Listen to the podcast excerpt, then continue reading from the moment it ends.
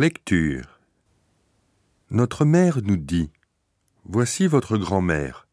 Vous resterez chez elle pendant un certain temps jusqu'à la fin de la guerre. Notre grand-mère dit Ça peut durer longtemps, mais je les ferai travailler, ne t'en fais pas.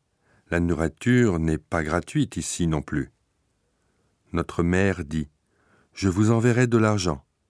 Dans les valises, il y a leurs vêtements, et dans le carton, des draps et des couvertures.